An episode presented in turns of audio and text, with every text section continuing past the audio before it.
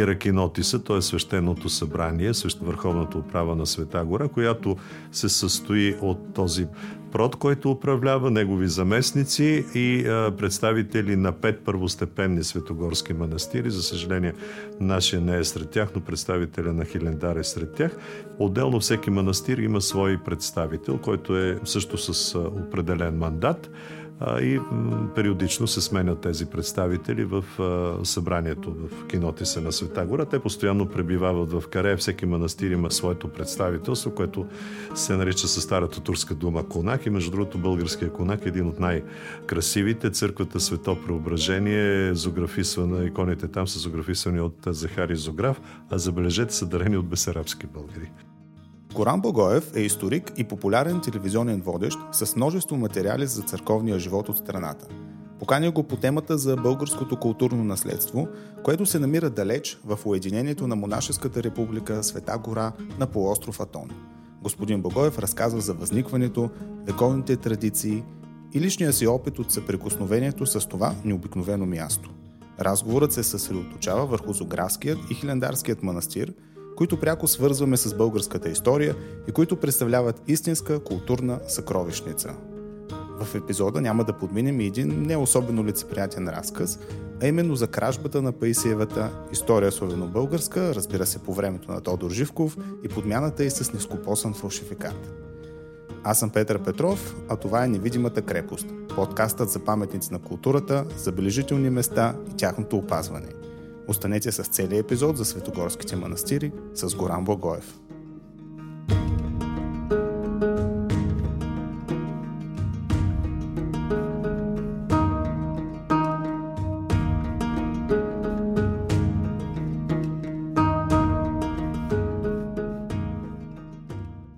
Казвам добре дошъл на Горан Благоев. Благодаря, че дойдохте в студиото на Невидимата крепост.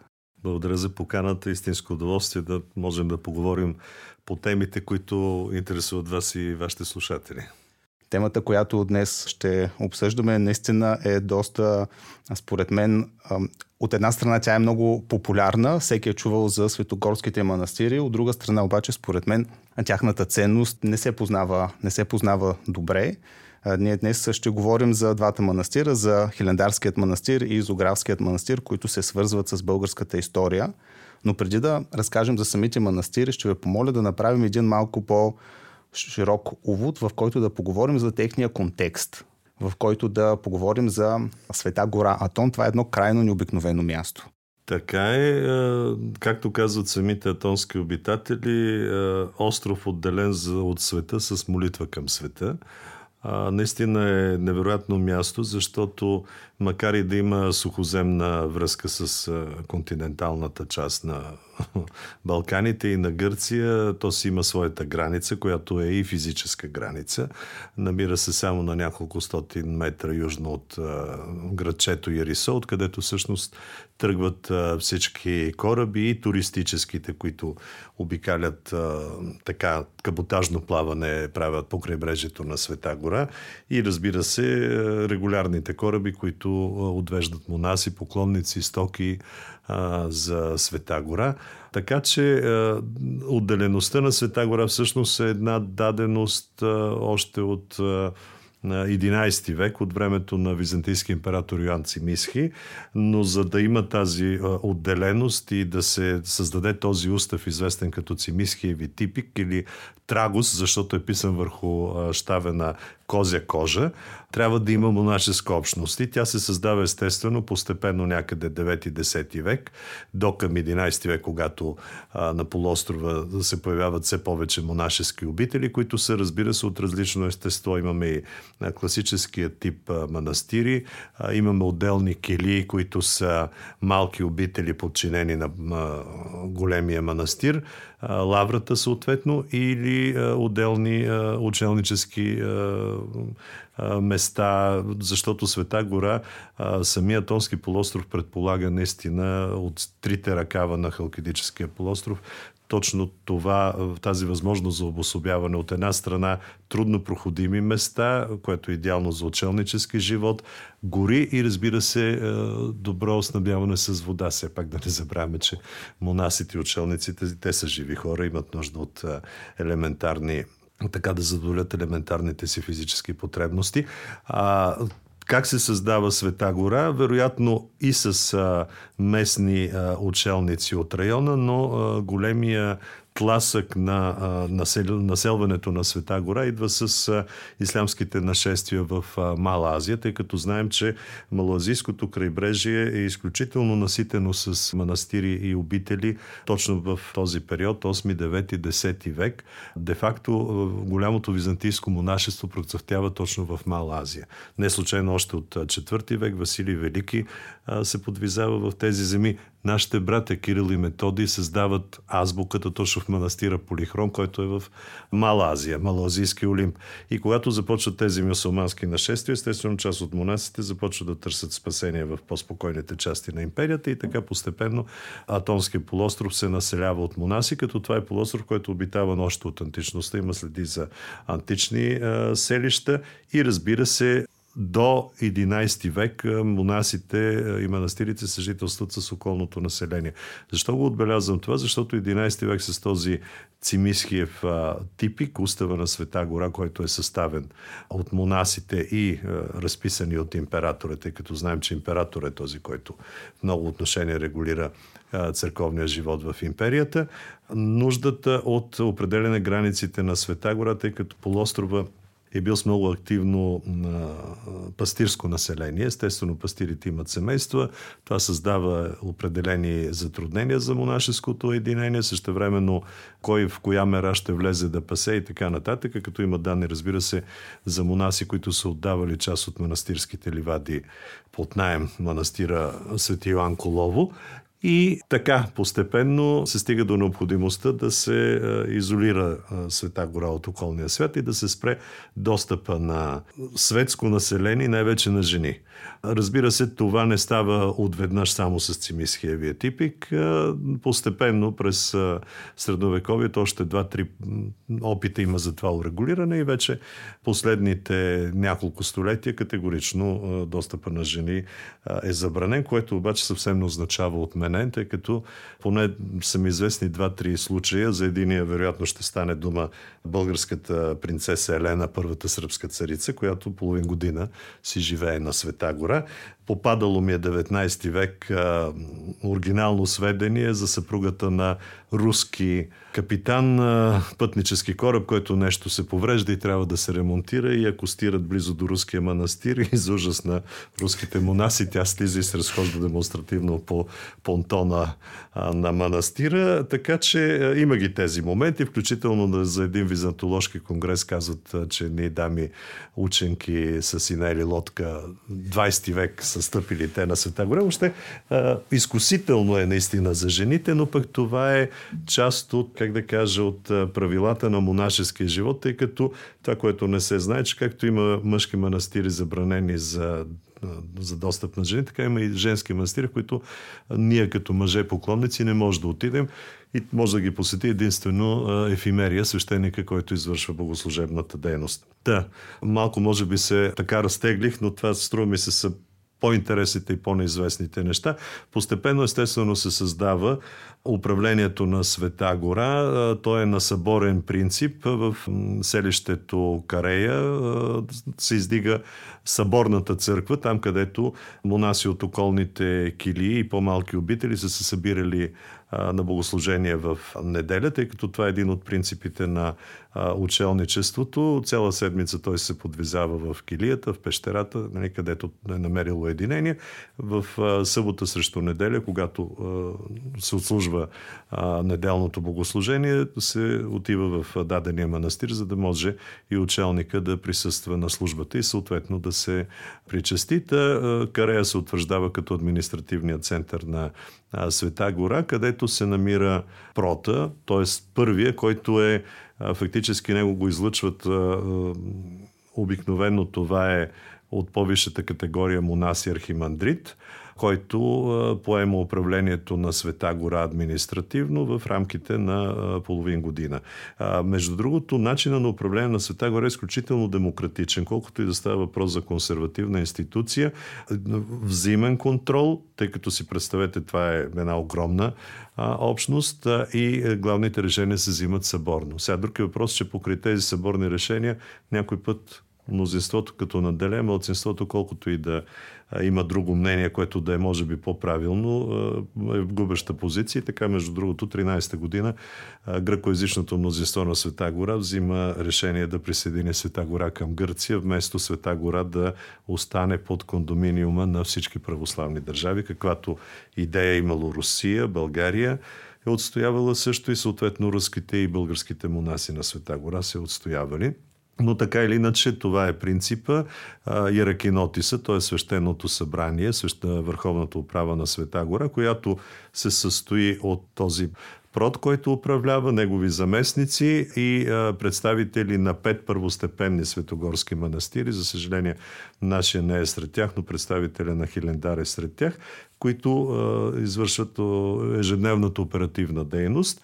Отделно всеки манастир има свой представител, който е също с а, определен мандат и периодично се сменят тези представители в събранието в кинотиса на Света гора. Те пък са с също така по-оперативна а, насоченост тяхната дейност. Те постоянно пребивават в Каре. Всеки манастир има сам, там своето представителство, което се нарича със старата турска дума Конак. И между другото българския Конак е един от най-красивите. Църквата Свето Преображение е зографисвана, иконите там са зографисвани от Захари Зограф, а забележете са дарени от бесарабски българи.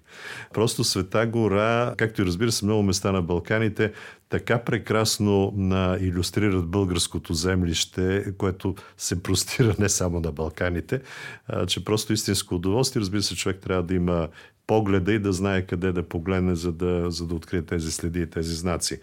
Та, с две думи, това е общо взето и вече най-важните решения се събират от, се решават и се взимат от общото, така да го кажем образно, общото събрание, на което присъства съответния представител на манастира и задължително игумена. Много важните решения на Света гора се взимат по този начин, т.е. представете си 20 манастира, 40 души взимат, това си едно мини народно събрание. Наистина може да говорим за монашеската република. То не случайно е да. е република, защото там а, имате пръв международни, включително така наречения протоепистат. То е само, а, как да кажа, административна длъжност, който по-скоро и за връзка с, с светските власти, като разбира се в Света гора, не мога да кажа как е било през средновековието, но от османско време на Света гора има Каймакамин, който е а, така административният представител на светската, респективно османска власт, а пък вече след 13-та година там има така наречения губернатор на Света гора, който е представител на гръцката държава, който също резидира, макар и не постоянно, но си има също своето представителство там. Разбира се, поради факта, че от 13-та година Света гора е в държавната територия на Гърция, там има и гръцка полиция, Даже така, скоро след 89-та можах за първи път да посетя манастира през 94-та година и много неприятно впечатление прави, че точно до нашите, срещу нашия манастир има и така полицейско а, полицейски пункт, полицаи. Даже нашите монаси твърдяха, че основно пред славянските манастири има такива полицейски пунктове. Сега, колко е вярно, не мога да кажа, но така иначе контрола не е, не е за подценяване. В никакъв случай, още повече, че има хиляди опити да се изнасят ценности и когато пътувате за Света гора на излизане, особено на централното пристанище Дафни, където се събират поклонници от много манастири, тъй като на юг от Дафни има също много големи манастири, до които не пътува този обичайния кораб, който от Уранополис се прави едно прекачване Та тъй като Дафни е възлова точка за поклонниците, там задължително минавате през митнически контрол. Малко е на случайен принцип, но както се казва, ако сте си изкушили нещо да си сложите в чантата, може и да ви хванат. Почти сигурно е. И винаги, когато корабчетата акостират пред пристанищата на другите манастири на север от Дафни, включително и на нашето пристанище, има митничар, който слиза и пак на случайен принцип може да поиска да ви прегледа багажи. Той е съвсем а, легитимно тази проверка. Казвате, че достъпът до Света гора всъщност не е така свободен. Там може би някакви разрешения а, трябва да имате. Разрешенията са задължителни и те са по много, как да кажа, също много ясно, на много ясни правила се подчиняват. Защо? Защото светогорските манастири могат да поемат определена бройка поклонници. Тоест няма как, особено големите манастири, колкото и да са големи, не могат да, да приемат неограничен бройка поклонници. И има такова правило, че всъщност на ден влизат 100, излизат 100 поклонници. Затова разрешението обикновено се дават за конкретен манастир или конкретни манастири. Обикновено на нас, българите, разрешението се дават само от Зографския манастир, че той е, може да приеме толкова и толкова поклонници за този период или за този ден. А ако, разбира се, имате контакт като българи с други манастири, може и оттам да получите това разрешение. Но на мен ми се е случвало да посещаваме точно по стар български обичай. Нали, ако мине номера, минава, ама не винаги, защото монасите са в пълното основание да ви кажат не може да ви приемем или върнете се там, откъдето са ви. Защото представяйки това разрешително, те са длъжни да ви осигурят храната и спането за определения период. А когато манастира го няма в това разрешение, малко нещата стават на добра воля, ако имат места. И така в Ивирон бяха любезни да ни приемат една поклонническа група. Верно за една нощ, но все пак беше жест. Иначе през деня може да си обикаляте, но разбира се, ако базата ви е а, Зографския манастир, в най-добрия случай може да отидете пеша до единия ден до Хилендари, до Есфигмено, един ден до а, Ватопет, а, един ден до малкия манастир Костамонит и общо взето може би до, до Хиар, но толкова. А, повече от това трудно може да... А и обикновено разрешителните ги дават за по 4 дни. Пак казвам, трябва да имате контакт. Общо взето, Света гора е умален модел на света. И там има връзките, и там има по втория начин нещата. Така че... Е... Това може би запазва загадъчността на, на това място. Да, да, има я тази загадъчност. То самото място наистина предполага и зависи, както се казва, човек с каква нагласа отива.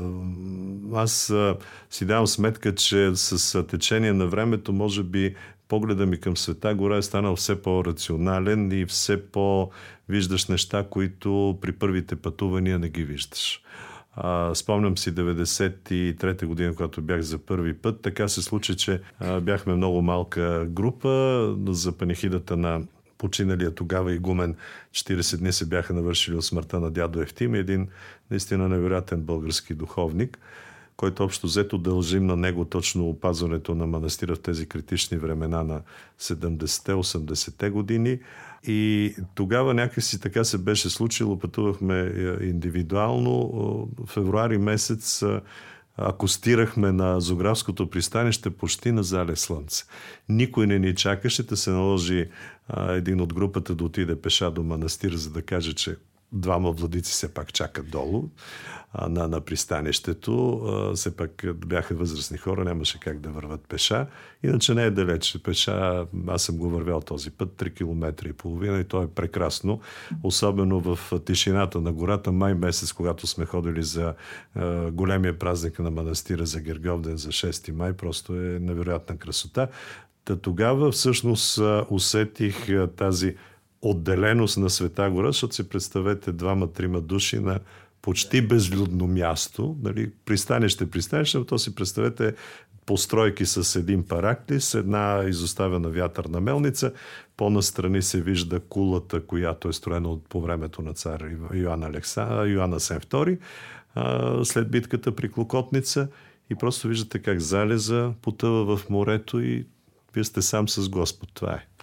Невероятно усещането. За светски човек нали, леко е малко стресиращо, защото около теб само гора.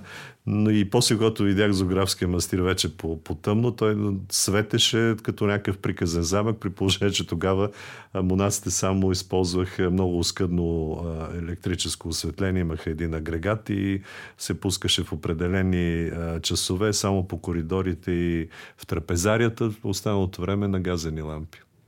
Имах този шанс да видя края на Света гора точно с този начин на живот и и модернизацията, която много силно навлезе, а пък един от водиците, с който бях, той беше преди мен ходил поне 30 пъти и каза, тогава каза, Света гора вече не е същата. Представете си тези хора какво са виждали. Пътували са само с катари, почти не е имало джипове. Сега вече Света гора е една магистрала. Даже се правят нови пътища, което според мен също така по някакъв начин разваля чара на Света гора, включително и тези тъй като предаването и за паметници на културата, Европейския съюз наля страшно много средства, изключително много средства и някак си тази новост а, загуби чара на, на Света гора. Просто неща, които не са правени преди, сега се правят. Разбира се, верно стилово се така са в унисон с старите градежи. Старите градежи пък се реставрират, но като цяло а, някакси оня чарна света гора май го няма вече. Аз искам да посветим този епизод на двата български манастира, но преди да поговорим повече за тях, така живо ме интересува един въпрос. Какво всъщност разбираме под български манастири? Защото и Хилендар и Зограф, те не се намират на българска територия, нито са в юрисдикцията на Българската православна църква. А още повече, че както описвате Света гора Атон, това е едно място, което по-скоро има космополитен характер. Къде тогава ние отиваме да говорим за български манастири? Много правилен и много нужен е въпросът ви, защото а, към Света гора не бива, колкото и да има национализъм, а смея да твърда, много национализъм има на Света гора и това го казвам като човек, който има претенциите така да е попрочел и непубликувани документи. Света гора изначално има свой универсален характер.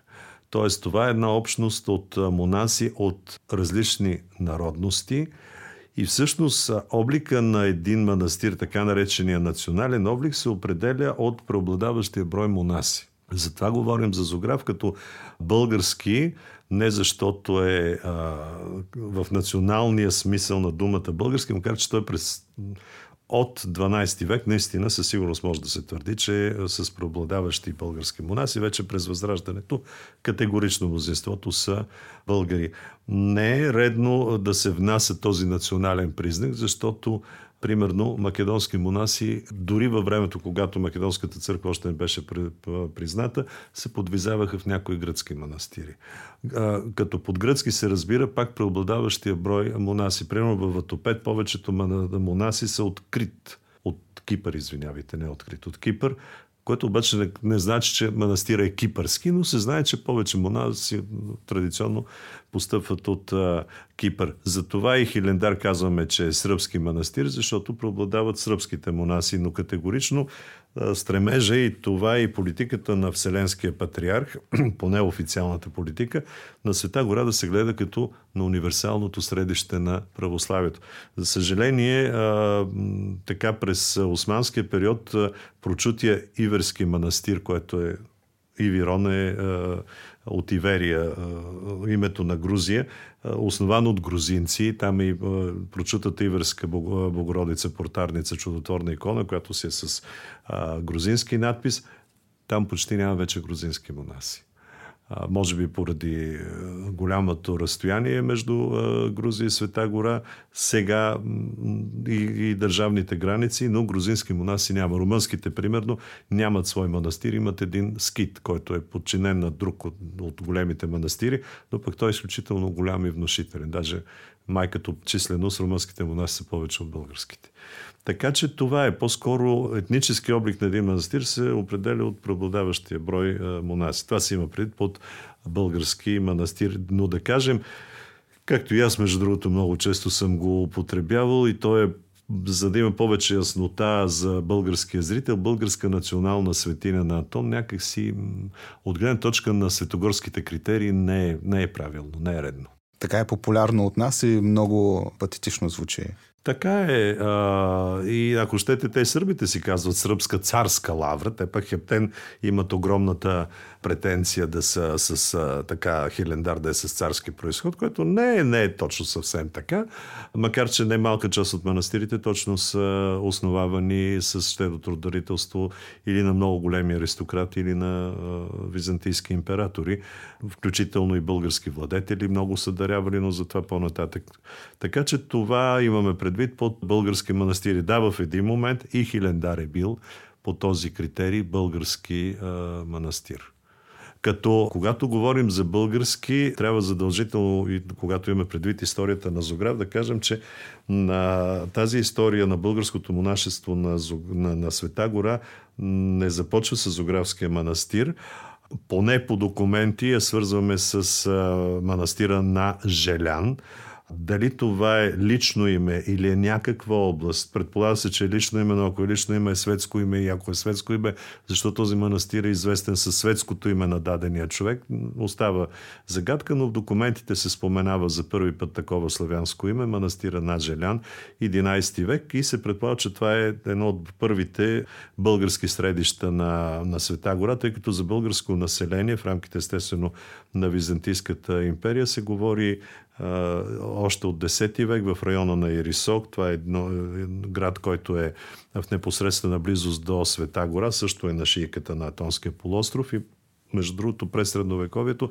Света гора не била в духовно отношение подчинена пряко на епископа на Ерисо. Т.е. това е важен град, важно средище църковно за Света гората. В този район има българско население. Много е вероятно част от това българско население да е давало и монаси за този манастир на Желян, защото Зографския манастир се среща точно в Цимиския виетипик от 11 век, но там си го има на гръцки изписан Георги Изограф, като не е ясно това името на манастира ли или името на игумена.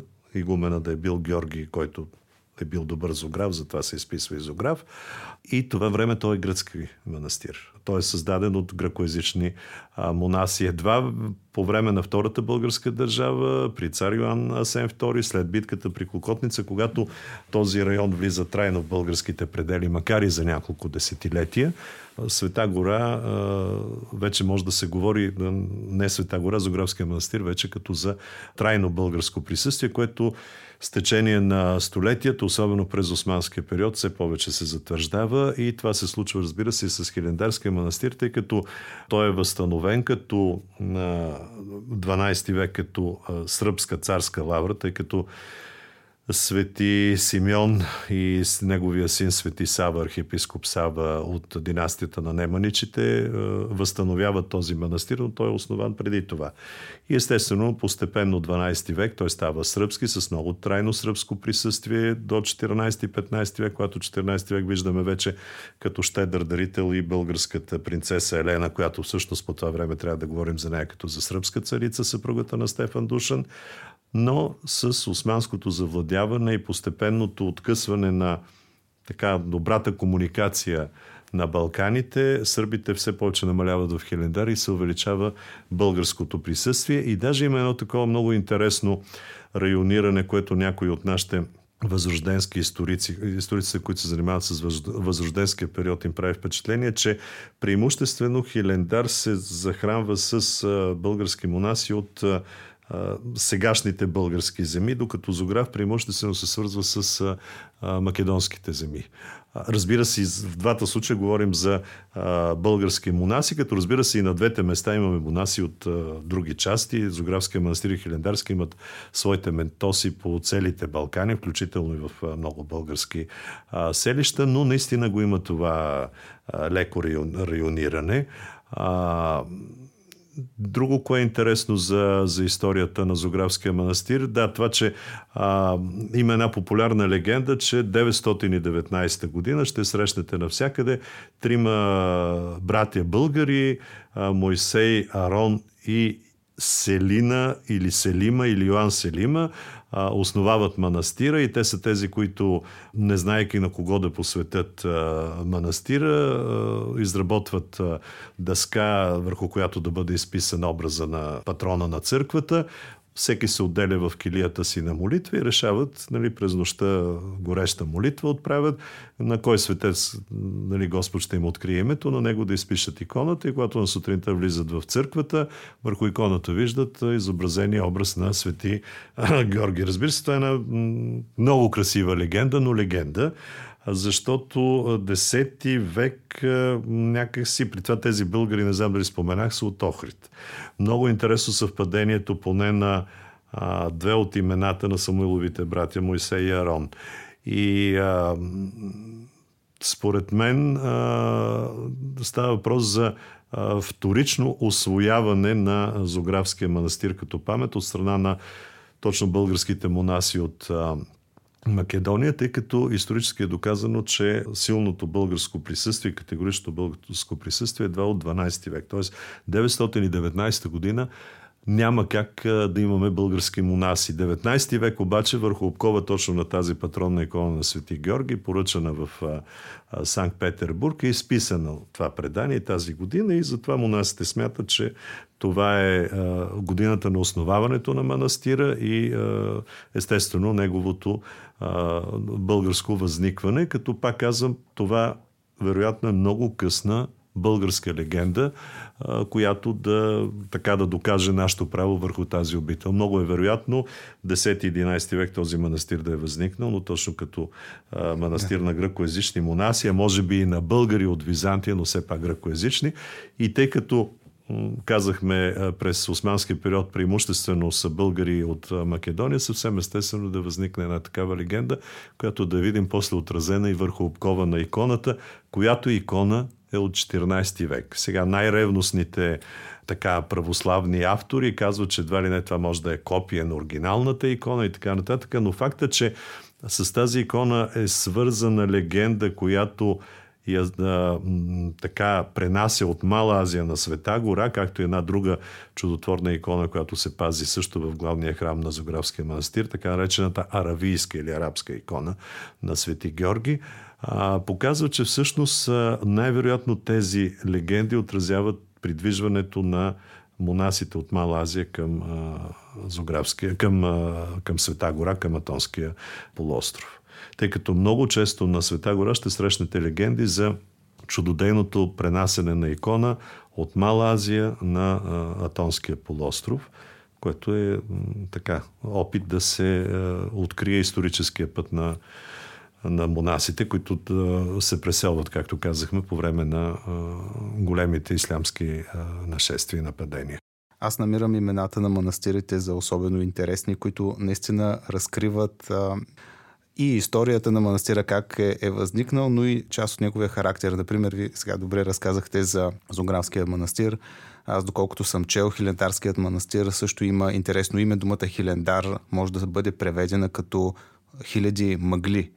Тъй да, като, да, Хиландарио. Да. да, тъй като този манастир така бил скрит в планината, в горите, че колкото и човек наблизо да се намира до него, все не го вижда. Той не е точно в планината, защото той е много близо до брега. Той е на, източната, на източния бряг на Атонския полуостров. Да, интересни са названията, примерно Ватопед. Ватопеди е детето в храстите и се предполага, че византийски принц, мисля, че даже името му е известно, нещо корабокрушират и го намират в храст в района на манастир, защото манастир е също много близо до... Той е непосредствено на брега, както и Веронския манастир. И мисля, че някой от сестрите на този принц е първата дарителка на а, манастира, но става въпрос за много рано време, 8 век, когато там със сигурност, а, ако имало монаси, то не е имало така организиран монашески живот, но легендарно естествено, колкото по-назад във времето, толкова по-добре, както и, например, тази легенда, че Хиленда, Зога, Света гора е основана и благословена от Божията майка, нещо, което чисто физически няма как да се случи. Нали, легендата, че а, когато хвърлят а, жреби а, кой къде да отиде да проповядва, на Божията майка се пада Кипър а, при свети Лазар, но кораба и така се отклонява от а, Палестина, че тя костира на Тонското крайбрежие и местните хора я познават и тя почва да им разказва за Христос. Това са всъщност късни легенди от 8 век, когато покрай иконопочитанието култа към Света Богородица започва много силно да се утвърждава и тъй като Богородица се смята и за образец на монашеския живот със своето девство, затова православното монашество има Богородица за закрилница и всъщност както казват на Света гора, нали, невидимата повелителка на Тон, царицата на Света гора е Света Богородица. Но си представете първи век от новата ера, земя, която е пълна с антично население, какво прави там Света Богородица, една жена от Палестина ли някак си не се... Още повече, че тук една голяма скоба да отворим проповета на раното християнство и свети апостол Павел и свети Петър, ми те отиват най-напред там, където имате еврейски общности на Света гора, нали?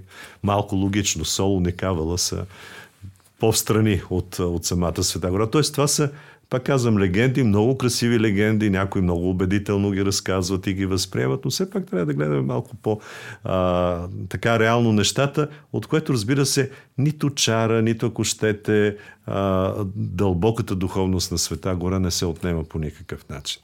Защото ето ние говорим за история, говорим за паметници, а, за невероятна стенопис, живопис, икони, мозайки, включително, слава Богу, има запазени от византийския период. Но основното, което е на Света гора е молитвата и, и духовните послания, които се отправят. И за съжаление, ние българите, когато говорим и за Хилендар, и за Зограф, винаги, което няма нищо лошо, разбира се, но някак си леко изместваме акцента. Ние винаги гледаме нези монаси, които са допринесли за нашето утвърждаване като нация. Ние винаги гледаме чисто историческото, но какви духовни послания са дошли от тези места по нашите земи, някакси това отива много на заден план. И там, примерно точно от Зографския манастир, през османския период действа прочутия свети Пимен Зографски, който е историческа личност, негови автографи, както казват учените, т.е. ръкописи излезли, преписи от неговата ръка се пазят в Народната библиотека. Това е човек, на когото легендарно приписват възстановяването на 300 църкви и манастири по нашите земи. Сега, чисто физически един човек не може да го направи, вероятно той е имал школа, но е бил много добър зограф. Не случайно е Пимен Зографски, т.е. не само, че идва от Зографския мастир, но самия той е бил Зограф.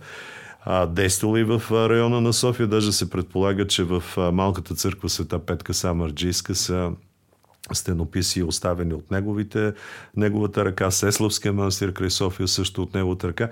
И този човек е бил наистина с невероятна духовна мисия по нашите земи. Не е само Паиси. Аз искам да поговорим в този епизод и за книжовното дело на тези манастири. Лично аз имам една много романтична представа за библиотеките на тези манастири, където се пазят а, древни ръкописи и те прибивават в една такава непрестъпна светлина, които там за вечността остават. А, този епизод е вдъхновен от една ваша книга. Тя се нарича Истории за плач и за надежда. Препоръ... Препоръчвам тази книга, ще оставя линк в описанието на епизода. Там на едно място вие разказвате как сте попаднали в прочутата библиотека на Зографския манастир и така сте изпитали едно разочарование, но и очарование. Може ли да разкажете за тази библиотека? Ами, честно казано, да, вече не помня какво съм писал, но вероятно съм го написал. Не знам, разочарованието може би е било от това, че по-скоро ми се е видяла твърде малка, защото тя е буквално две стаи, това, което видях. Тъй като все пак да кажа за вашите слушатели, за съжаление не съм бил повече, може би от 10 години в Зографския манастир, т.е. само от писанията в електронните издания следа какво се случва като ремонти, но по това време библиотеката беше на два етажа, влизаше се от първия етаж, като първи етаж си представете е на четвъртия етаж в манастира а, и една не голяма стая, която е с... По стените има само шкафове с а, книги. На този първи етаж са по-новите книги от 18-19 век, старопечатни, разбира се, от, а, и от 20 век също са постъпвали книги от България. А вече на втория етаж е голямото богатство и беше наистина невероятно усещане, когато, а да, Сега се сещам откъде разочарованието. Влизайки вътре, в тази стая и си казваш, това ли е зоографската библиотека, защото наистина тя е една стая, колкото и да е голяма, ма е една стая. Си казвам, добре, това да е зоографската библиотека, нещо много странно. И докато така все пак възхитено гледаме е, томовете, някои от тях подвързани по един и същи начин, стари вестници, уникални неща. Аз мисля, че там могат да бъдат намерени почти всички български вестници, за разлика от България. И в един момент Дяло Пахоми библиотекара на манастира, а това беше човек, който всъщност изобщо разбираше от ръкописи, но беше така един от здравите българи, който знаеше как да пази библиотеката. А, макар, че както знаеше, така и точно под носа му са изнесли а, преписа на история славяно-българска. Но така, покоен е човека да не сквърним паметта му. Та докато ние гледаме полуразочаровани, полувъзхитени, в един момент този човек изневиделица издърпа единия шкаф с книги, буквално го дръпна към себе си като врата и взе една, една малка стълбичка нагоре към втория етаж, където е човек точно както по американските филми, вау! Там вече беше невероятното книжовно богатство на, на Зографския манастир, всичките стари ръкописи, за които само сме чели, естествено прочутия а, препис на Паиси, но другото, което е най-по-малко ценно, служебника на патриарх Евтим, един свитък, който Дел Пахоми. В последствие вече 90 не, 98 година, когато успях да отида с а, екип на Българската национална телевизия, го имаме заснет дядо Пахоми как с костеливата си ръка разгръща този а, свитък. И слава Богу, тези а, ръкописи надлежно са били описани от български учени. За съжаление, към този момент бяха в много тежко състояние. Една лилава плесен ги беше прояла една немалка част от тях. Сега разбирам, че Държавата полага усилия, има вече зоографски монаси, които са обучени и то много специализирано да опазват това наследство, защото Света гора всъщност като опазване на културното наследство никак не е за подценяване. В а, големите, особено гръкоязичните манастири, мисля, че за руския да не говорим, а мисля, че и в а, сръбския тече такава дейност, а, си има монаси, специалисти, допускат се, разбира се, и реставратори, а, реставратори от всякаква област, за да може всичкото това нещо да се опазва.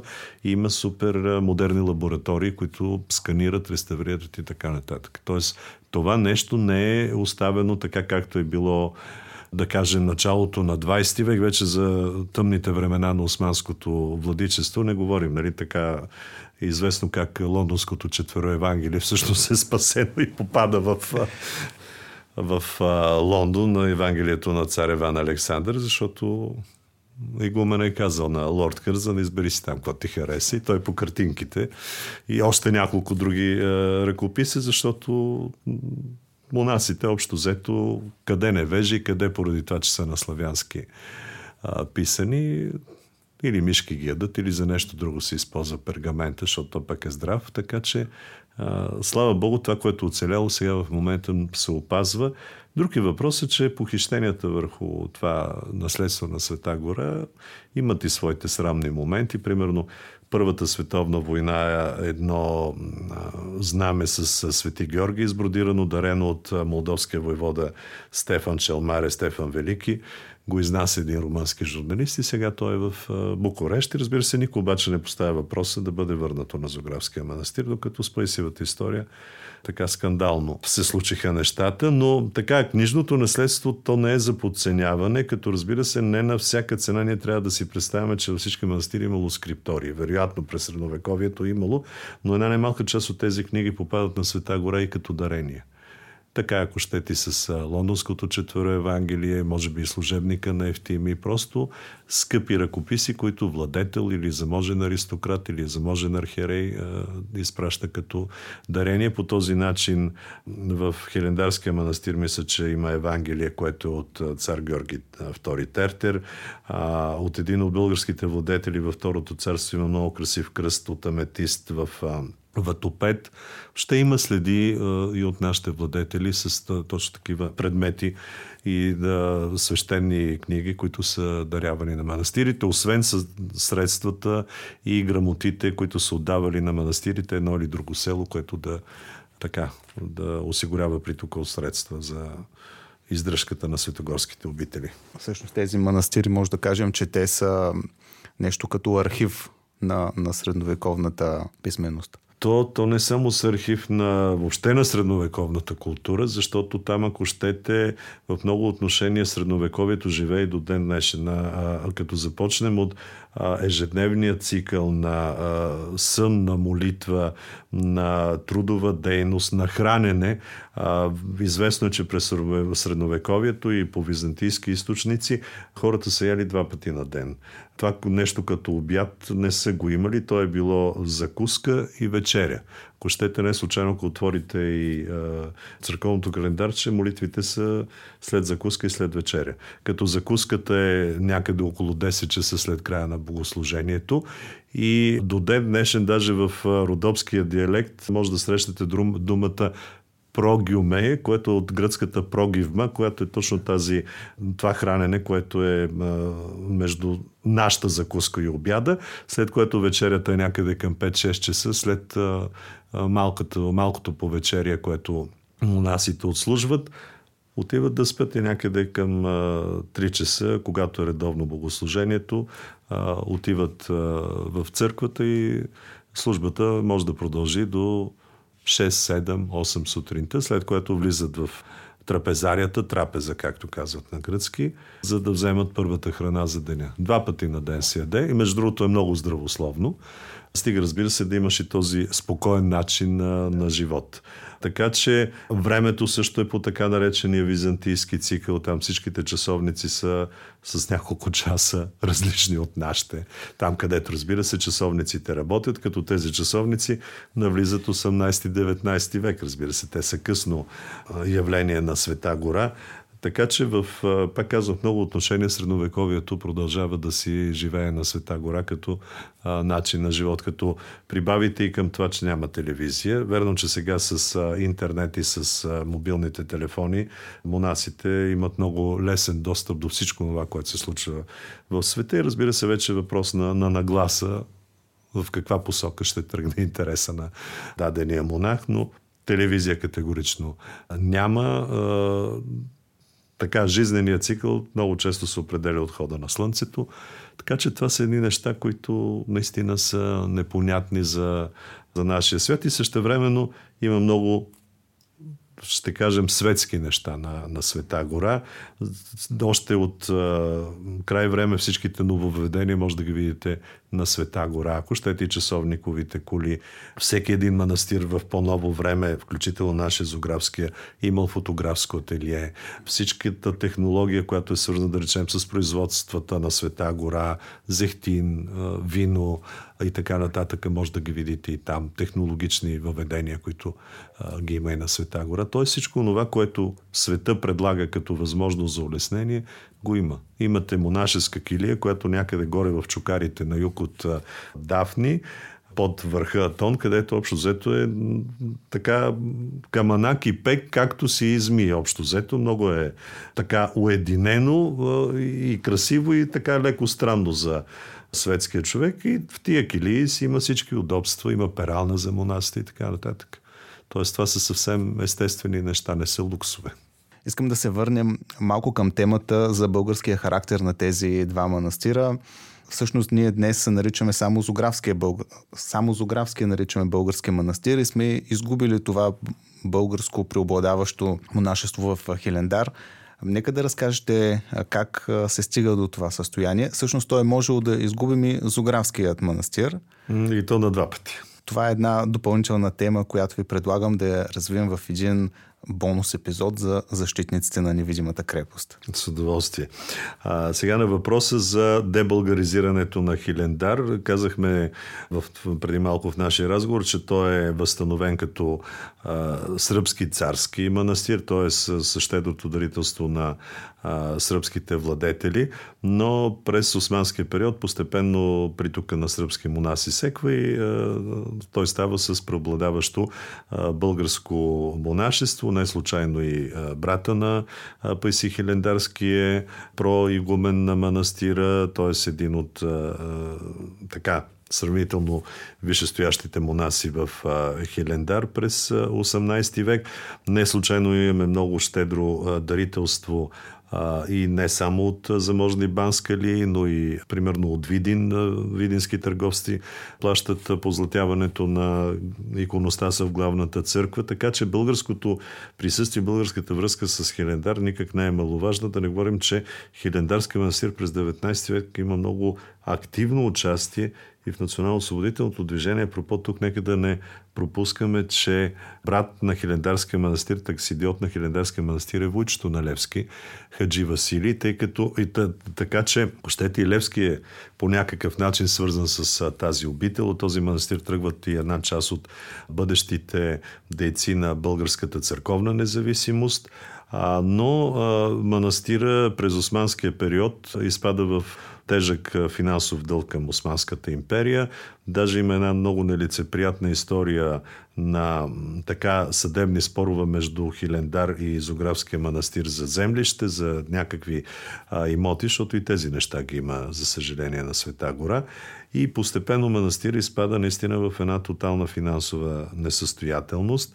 И някъде края на 19 началото на 20 век става ясно, че манастира трябва да получи помощ, а по това време ние вече имаме българска държава, имаме сръбска държава.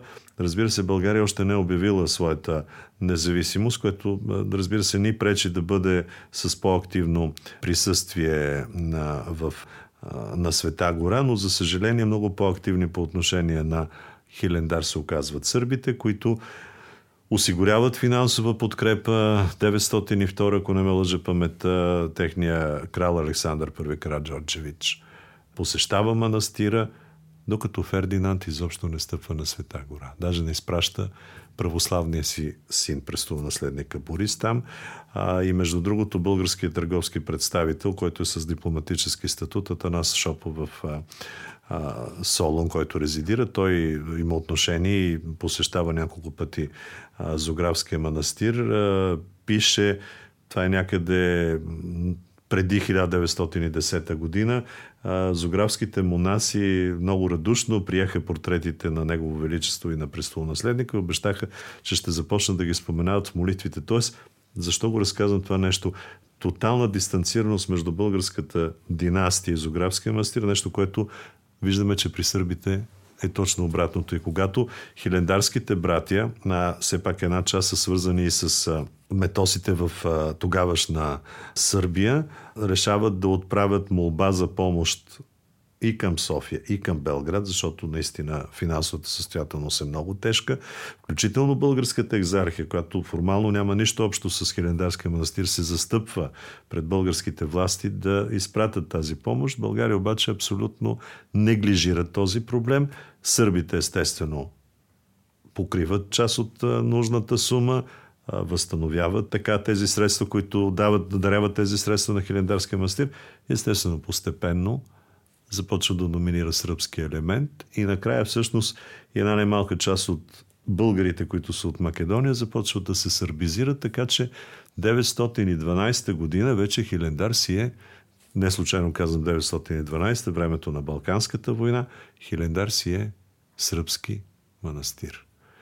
Само за няма и, тъй като преминаването на Хилендарския манастир в сръбски ръце става някъде преди 908 година, т.е. за няма и 4-5 години нещата тотално се променят и за съжаление по вина на българската държава.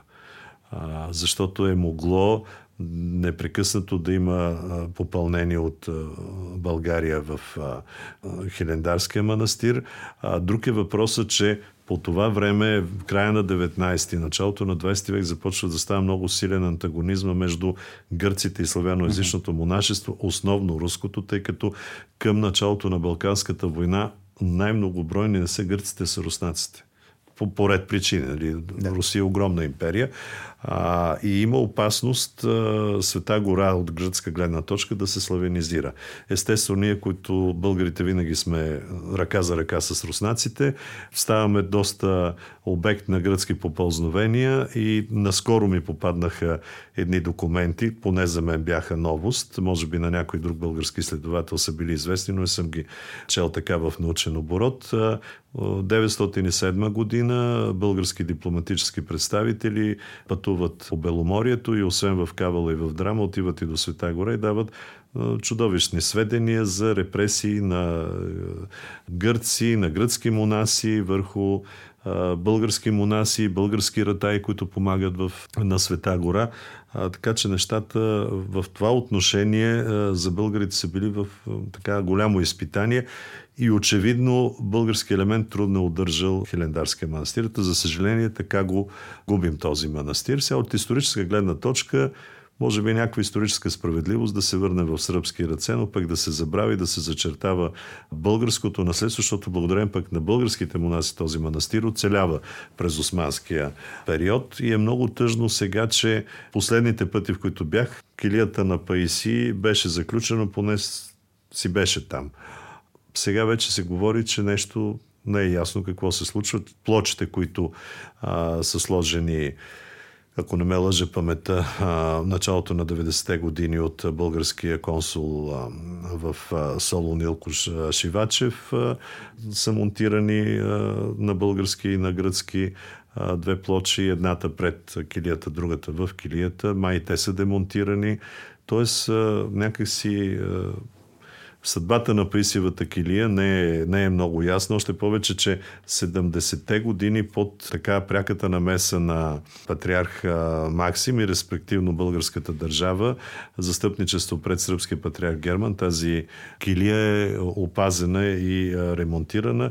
Това става някъде периода 71-72 година, т.е. първите години от светителстването на патриарх Максим има много активна преписка и тогава сръбския патриарх Герман се застъпва пред сръбските монаси в Хилендар, за да се поддържа тази килия, да се опази по някакъв начин. И е много интересна, защото се оказва, че върху стените на тази килия очевидно имало памет, че това е килията на Паиси, защото все пак си представете 20 век, къде е 20 век, къде е времето на Паиси, не малко столетие и кусор разлика да. да помни някой, че точно в тази килия Паиси, но явно имало такава памет.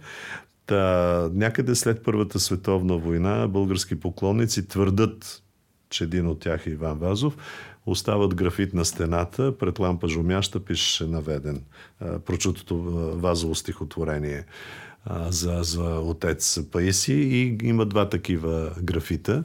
Единия твърда, че е от ръката на Иван Вазов. Колко е вярно, не знам, но наистина виждал съм ги, снимал съм ги тези а, графити. Дали сега са запазени, не мога да, да гарантирам в никакъв случай. Това е в крайна сметка работа и на българската държава, тъй като Света гора в административно отношение подчинена е свързана в светко отношение с Гърция, но е под а, умофора, а, както се казва по църковно му, на цариградския патриарх Вартоломе и вече е въпрос на дипломатически активности, едно или друго нещо да се случи. Но така или иначе Хилендарския манастир е свързан не само с а, а, Паиси, за разлика от а, Зографския манастир, който има градежи от по-късно време, от османския период, Хилендар има все пак а, от, запазени неща от а, средновековнието, включително и прочутата кула на манастира, но това, което за нас е също много ценно е а, Параклиса на Светоян Рилски, дарен от Хаджи Вълчо от Банско. Това е нещо, което е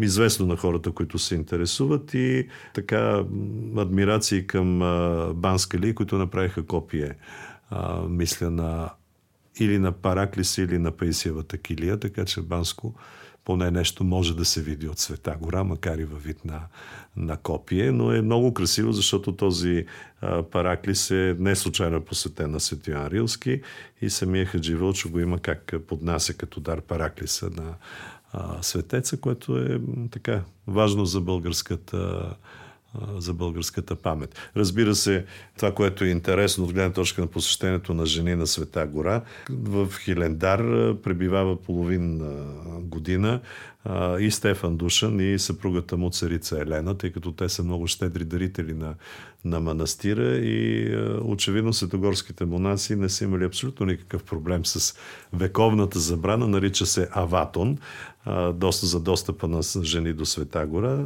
Българската царица е една от жените в света, която не един, не два, ми цяла половин година е пребивавала на Света гора. Там се а, намира спасение царското семейство от а, чумна епидемия, която върлува. Така една скоба Елена първата сръбска царица, българска принцеса, сестра на Иван Александър, всъщност е била една изключително авторитетна дама, което показва и защо и на Света гора се е приели. Включително тя е, се явява актитурка с определени привилегии на един от сръбските а, скитове. Има запазени документи и вече когато вдовява, приема и монашество, така че ще е известна и като монахиня или съвет.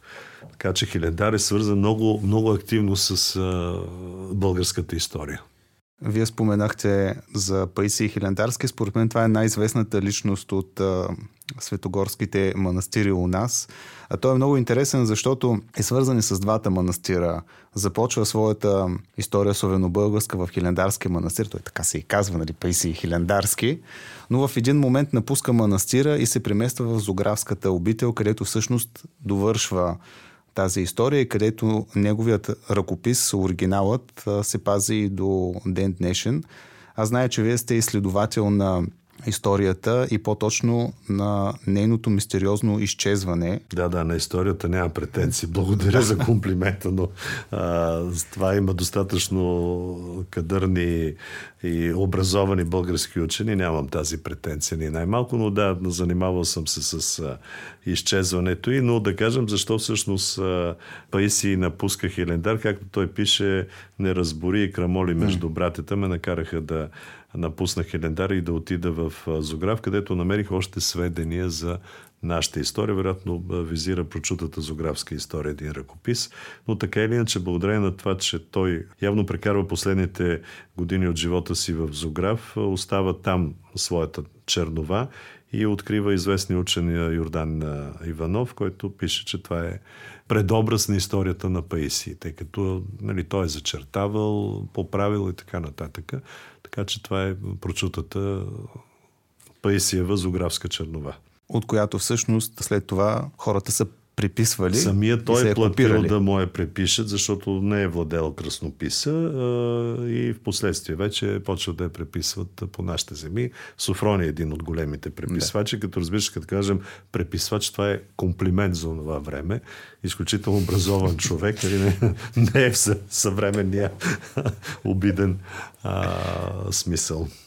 Може би по повод, правилно ли е 1300 години, когато... Имам предвид кога е открадната Ами да ви кажа, да, да, знае се годината, коя е открадната. Тя е след 1300-та годишнина. Всъщност, когато си заговорихме за опасностите Зограф да изгуби своя български облик, в така бонус изданието ще разкажем за първия така много опасен момент, който е през Балканската и междусъюзническата война е свързан с подвига на една българска полурота.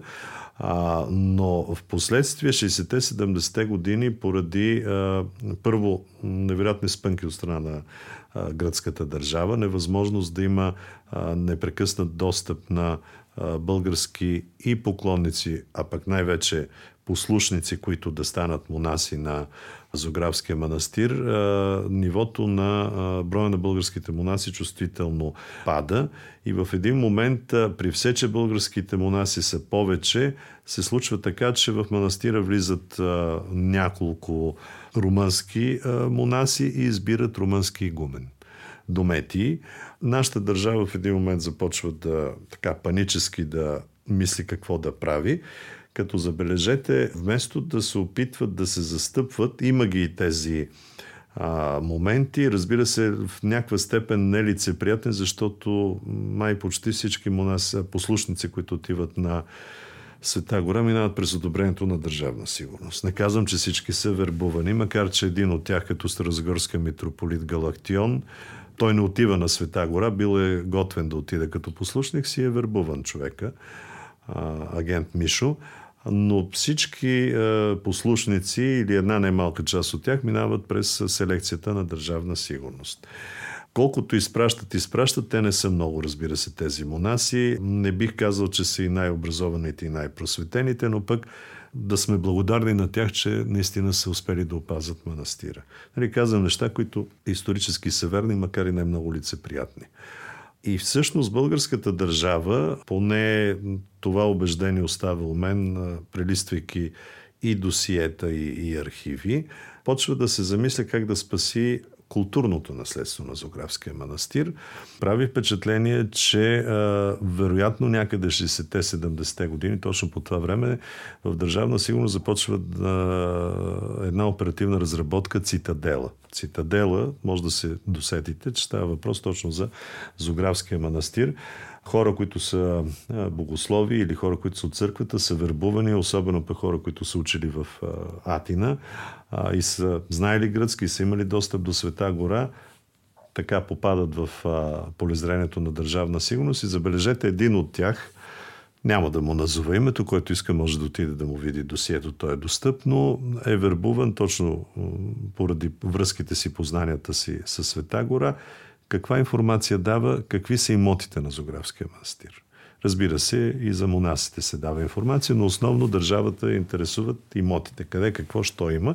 А пропо след 89-та година, точно на, базата на тази информация се появиха така много нелицеприятни факти е, за опити на частни лица да сложат ръка върху тези имоти, но това е друга тема.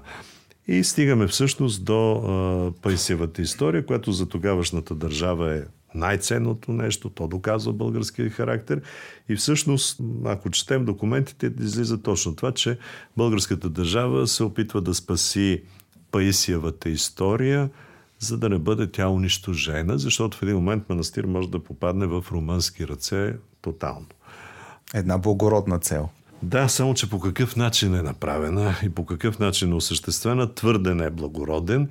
Започва да изпраща държавата така екипи от реставратори. Представете си, това е 60-те, 80-те години. Отношенията с България, социалистическа държава и Гърция, капиталистическа държава, общо взето са твърде вълнообразни, не винаги праволинейни. И гръцката държава, естествено, много е наясно какво може да се случи и, и тя зорко коментира и контролира нещата. В един момент казахме, българската държава започва да изпраща екип от реставратори, които да документират това книжовно наследство. Разбира се, то е с официалното разрешение и на Цареградската патриаршия, на гръцката държава, на центъра Влатадон, който е за светогорски проучвания в Солун, но Естествено, покрай описа на ръкописи, примерно тези реставратори събират от изоставени български кили иконите а, и така се образува иконната сбирка в Зографския манастир, която е в, поне до преди време, беше в най-новата църква, най-нова от 19 век, разбирайте, църквата Свети Кирил и Методи, много красива църква, така в бароков, а, късен бароков стил и там са събрани най-малка част от иконите от а, необитаемите вече български скитове. Но тези реставратори с фотограф от художествената академия, художник-фотограф, заснемайки ръкописите, правят пълно заснемане на Паисивата история. И моята хипотеза е, че на базата на това пълно заснемане, забележете, цветно, те са искали да подготвят копие, което да го подменят. Обаче се случва така, че филма нещо не е заснет качествено и българите, българската държава се обръща с моба към гърците, те да заснемат ръкопис. Гърците обаче не са вчерашни, го заснемат черно-бяло. И до ден днешен, значи копието на а, като нали, благородния мотив е покрай 1300 годишната на българската държава, тогавашното издателство наука изкуство да издаде в оригинал фототипно Пейсиевата история. Да наистина това издание го има, то е черно-бяло. И подозирам, че всъщност на базата на тези микрофилми фотокопия е направено твърде нескопосано копието, което Държавна сигурност 80-те години подменя в манастира и за да не няма пряк достъп до него, го запечатва там плексигласова кутийка. Акцията, как да ви кажа, толкова нескопосано е направена, че общо взето на принцип Ела Вълчо изяш ми. Не могат да, да разберат прочутата държавна сигурност, защо си е позволила по този нескопосан начин да прибере ръкопис. Защото българската държава със сигурност се разполагала, да не говорим в сътрудничество с Великия Съветски съюз, се разполагала с невероятна ресурс да се направи копия, което и до ден днешен може и да не се различи, че особено както го затварят плексигласова котия, да не, се, да не си проличи. Защото Паиси, пишейки, нали, казахме, капало от перото му, зачертавал е. Има петна, които не са само черни или кафеникави, имат цветни, червено, все пак някъде за главни буквички е изписал в червено. Всичкото това е в сиво-черната гама в Пайсивия пайсивото копие, с което държавна сигурност подменя. Пак казвам, изключително нескопосана акция и според мен изобщо не е комплимент на българските служби това, което са направили, защото ако бяха искали да направят нещо смислено, Другия въпрос е, може би има някаква припряност, някакво бързане, неясно по каква причина, може да има някаква конкуренция вътре в самите служби.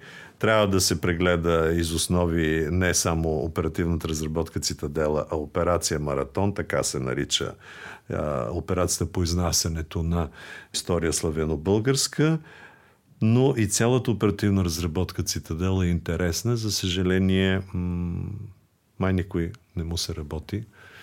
Аз самия се отказах, защото така имам неприятна история с открадването на идеята.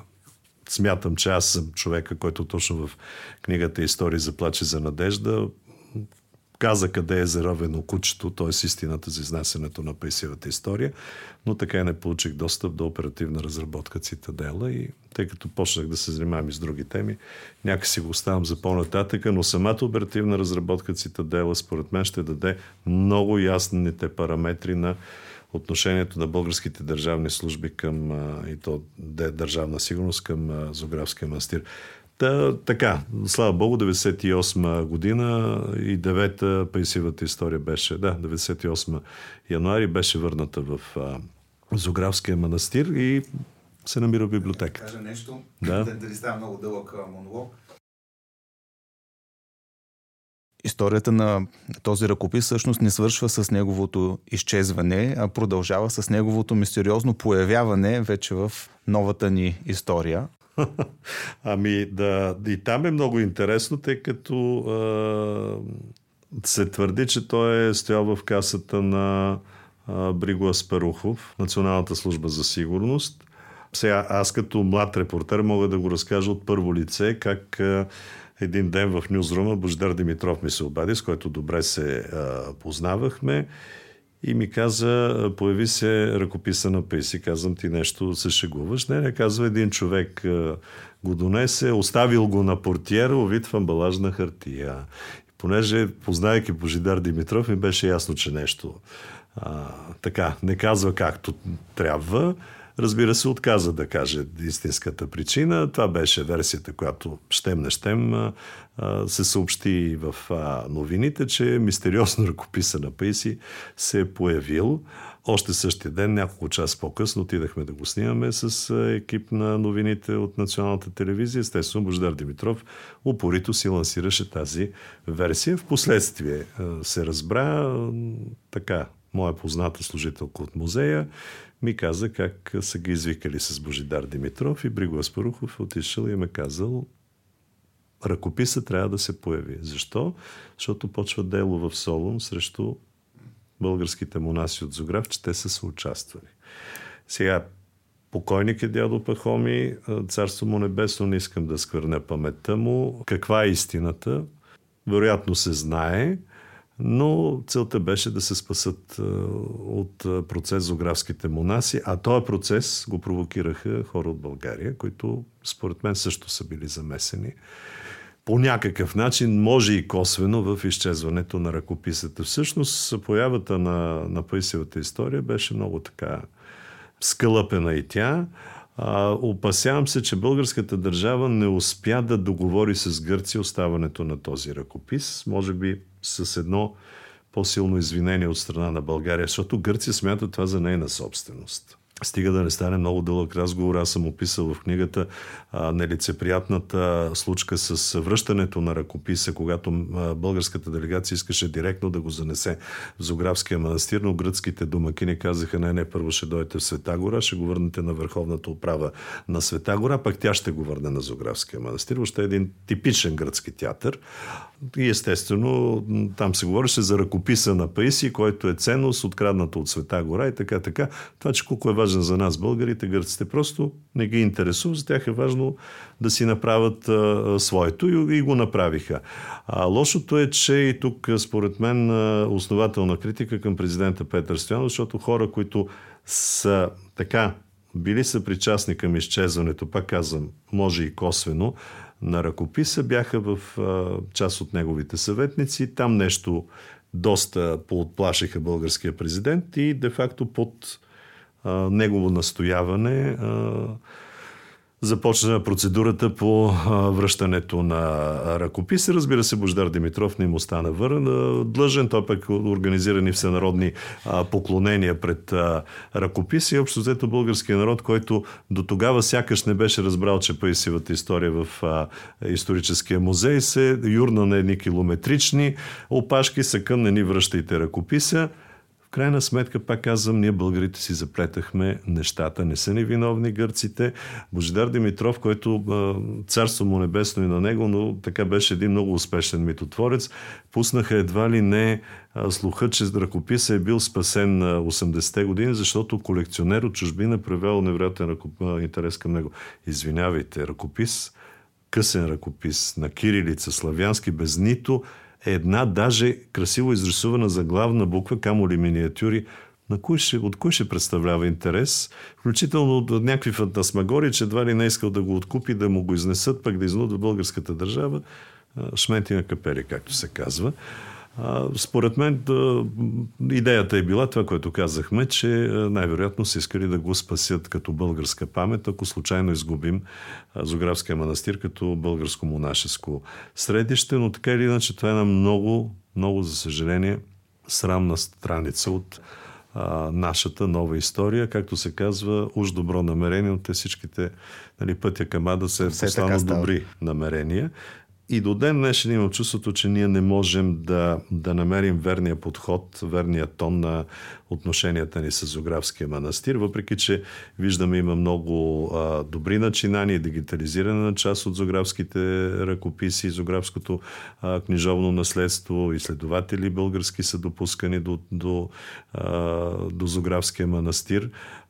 Разбира се, не всеки от българските изследователи може да получи а, достъп до, до Зографската библиотека и въобще до Зографски архив. А мисля, че там могат да излязат много интересни неща и много неизвестни. Те първо има да се проучват. А, но така или иначе, а, така, изчезването на ръкописа и връщането му остава това лошо е, петно. Това е една вълнуваща история, според мен се заслужава тя да бъде разказвана и разплетена. Тъй като е за опазване паметници на културата този интересен подкаст, да кажем и това, че 70-те години манастира е в много тежко състояние. Има един пожар от фурната на манастира, който изпепелява едно от малките крила, слава Богу, но го изпепелява. Слава Богу, манастирът не е успял да бъде опожарен цялостно, но когато бях 93 и 4 година, така нареченото източно крило или банската чаршия, чаршия досещате се, тъй като това е много дълго крило с покрит свод, точно прилича на Пазарска улица, то беше в окаяно състояние почти не беше обитавано от монаси. Обитаваха го тази част, която е западната и северната, където е библиотеката, където е ризницата, едни от големите ценности, които се съхраняват. Разбира се, постепенно от 90-те години българската държава се опита да почне да помага, но манастира започна да се въздига от благодарение на финансовата подкрепа на Европейския съюз.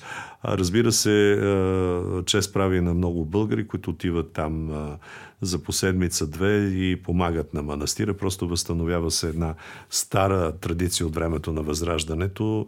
Мъже да отиват и да даряват труда си, било за ремонти, било за доглеждане на градините на манастира, така че това също е много похвално. Разбира се, моята мечта е там по-често да работят български учени, защото, пак казвам, много неща ще излязат, но Зограф започва да се въздига, Зограф започва наистина да разкрива и своето минало и своята още по-голяма прелест, защото макар и зографията в двете църкви да е от по-късно време, началото на 19 век, края на 18, началото на 19 век, нали, най-старият зографисен паметник е малката църква Света Богородица, Свети Георги, голямата църква от малко по-късно време. Те, разбира се, са градежи, които са приемници на по-стари зографски храмове, но така или иначе 18 век имаме едно много мощно, началото на много мощно строителство, което продължава до края на 19 век и де-факто от стария средновековен зограф почти нищо не знаем. И нищо не е останало. Освен нали, богатото книжовно наследство.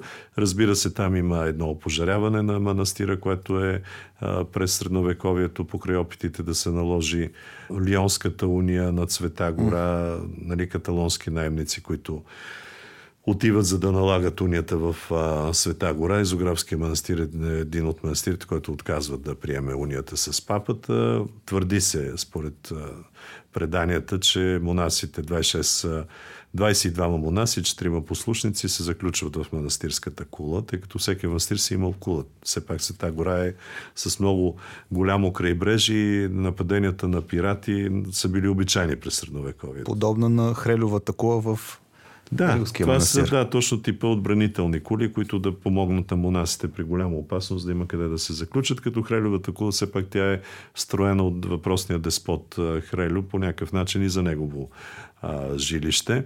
Но така е, да, всеки, почти всеки манастир има запазена такава кула. Нашия не е запазил своята средновековна кула. Има част от точно източното крило е часовниковата кула, но тя по-скоро е кула, в която има параклис и респективно е най-високата част на манастира, за да се вижда часовника. Та, заради това каталонско опожаряване 1260 коя година беше, според преданията, манастира всъщност губи част от своето книжовно наследство. Разбира се, с течение на столетията имаме ново попълнение с ръкописи, но, пак казвам, за съжаление, средновековния пласт на Зографския манастир трудно може да се види с, с просто око. Ако го има някъде запазен, то трябва специалист да го дешифрира. Повечето от 18-19 век, като разбира се има такава хипотеза, че църквата, главната църква на Зографския манастир служи като образец за църквата на Рилския манастир. Подобна е църквата и в Осоговския манастир. Може би става въпрос все пак за типови а, градежи, не толкова за някакъв опит за приемственост и, и влияние, но в крайна сметка Балканите са една отворена система, така че е възможно наистина да се следват тези модели и да ги откриваме на много места. Може би последно и така да вървим към финал на този епизод, да кажем, че ние тук изтъкваме културно-историческото наследство на и Хилендарския и манастир, но в крайна сметка истинската ценност на тези свети обители е тъкмо тяхната духовна мисия и непрекъснат богослужебен живот. Точно така е, да. И молитвата на монасите, като разбира се, когато казваме непрекъснат богослужебен живот, това е богослужебният живот, който трябва да има във всеки един манастир. Де факто и българските манастири, там където имаме стабилно монашество и където имаме активен монашески живот, това може да се види като монашески живот. И пак казвам, ние, за съжаление, много малко познаваме точно духовната страна и духовното наследство на българите на Света гора. Има, разбира се, така сведения за български учелници, за български монаси, които са били така много духовно озарени и просветени, но за съжаление за тях много, много малко знаем. Ето един Козма Зографски, който е светец от средновековието, който е също част от така сонма на светогорските светци. Той е с български происход, брат на Зографския манастир, но за съжаление много малко в България го знаем и го почитаме. Просто повече тачим руските светци, отколкото нашите българските. А трябва. Включително има много хубави текстове и изследвания за български подвижници. Тоест, в сонма на светогорските подвижници, това са нали, най-озарените духовно светогорски монаси, има и българи и ние просто трябва да си ги популяризираме. Много ви благодаря за това участие. Мисля, че се получи един доста интересен епизод. Надявам се, благодаря и аз. Благодаря, че останахте до края на епизода. Щом сте стигнали до тук, вярвам, че темата ви е била интересна. Научили сте нещо ново и може би сте се вдъхновили сами да приоткриете културното наследство. Помогнете ми повече хора да научат за невидимата крепост. Например, споделете този епизод с всичките си приятели. И не забравяйте да се абонирате за подкаста с имейл адрес – по този начин ще се присъедините към растящата общност на невидимата крепост. Ще участвате в ексклюзивни дискусии с гостите, ще получавате новини за предстоящите епизоди и ще четете специалната рубрика Обсерватория с мои авторски есета. В невидимата крепост предлагам и платен абонамент. Вземете го, ако искате да подкрепите работата ми да популяризирам културното наследство. Това е единственият начин, по който подкастът се финансира. В платения абонамент ще получите благородническа титла, ще станете защитник на крепостта и ще имате достъп до бонус епизоди само за защитници. Всичко добро и до нови срещи!